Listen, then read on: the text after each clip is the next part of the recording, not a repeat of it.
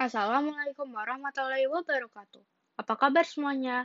Senang sekali kami dari kelompok 4 bisa menyapa kembali para pendengar setiap podcast pendidikan Pancasila dan Kewarganegaraan.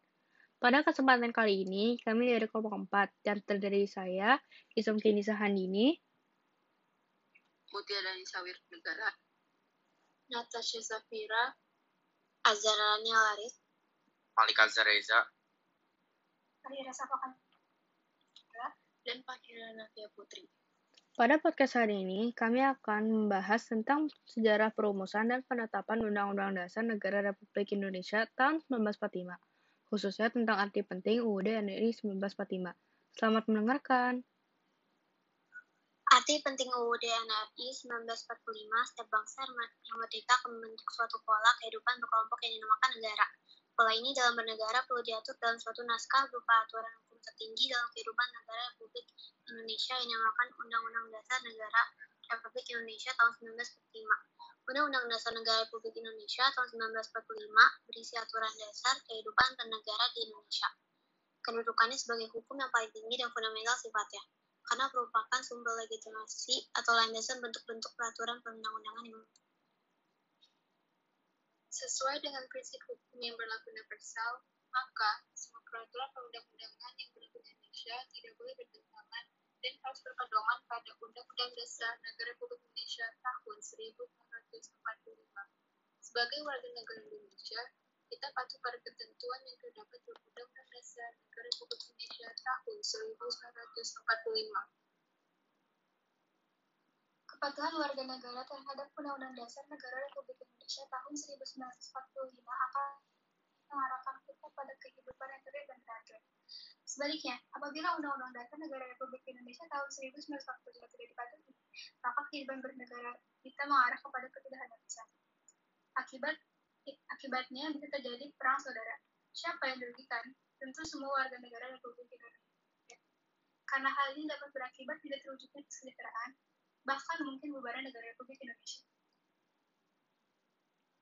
Marilah kita berkomitmen untuk melaksanakan Undang-Undang Dasar Negara Republik Indonesia tahun 1945. Peran tokoh perumus UUD 1945, tokoh pendiri negara Indonesia merupakan putra terbaik bangsa yang memiliki kemampuan dan visi ke depan untuk kebaikan bangsa Indonesia. Anggota BPU PKI merupakan tokoh bangsa Indonesia dan orang-orang yang terpilih serta tepat, tepat mewakili kelompok dan masyarakatnya pada waktu itu. Anggota BPU PKI telah mewakili seluruh wilayah Indonesia, suku bangsa, golongan agama, dan pemikiran yang berkembang di masyarakat saat itu. Ada dua paham utama yang dimiliki pendiri negara dalam sidang BPU PKI, yaitu nasionalisme dan agama. Pendiri negara yang didasarkan pemikiran nasionalisme Indonesia yang akan dibentuk merupakan negara nasionalis atau negara kebangsaan. Sedangkan golongan agama menginginkan didasarkan pada salah satu agama. Berbagai perbedaan di antara anggota BPPKI dapat diatasi dengan sikap dan perilaku pendiri negara yang mengutamakan kepentingan bangsa dan negara di atas kepentingan pribadi dan golongan. BPU PKI melaksanakan sidang dengan semangat kebersamaan dan mengutamakan musyawarah dan mufakat.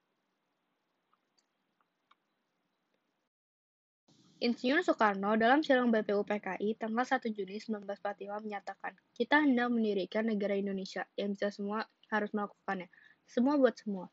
Dari pendapat Insinyur Soekarno tersebut, jelas terlihat bahwa para pendiri negara berperan sangat besar dalam mendirikan negara Indonesia. Terlepas dari para pendiri negara tersebut memiliki latar belakang suku dan agama yang berbeda. Sidang BPU PKI dapat terlaksana secara musyawarah dan mufakat. Serta mengutamakan musyawarah mufakat dan membuat keputusan tentang dasar negara dan Undang-Undang Dasar Negara 1945. Keberhasilan bangsa Indonesia memproklamasikan kemerdekaannya merupakan salah satu bukti cinta para pahlawan terhadap bangsa dan negara dalam persidangan PPKI.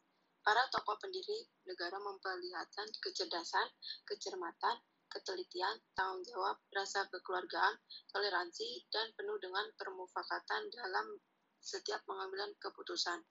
Sikap patriotisme dan rasa kebangsaan antara lain dapat diketahui dalam pandangan dan pemikiran mereka yang tidak mau berkompromi dengan penjajah dan bangsa sebagai bangsa yang baru merdeka.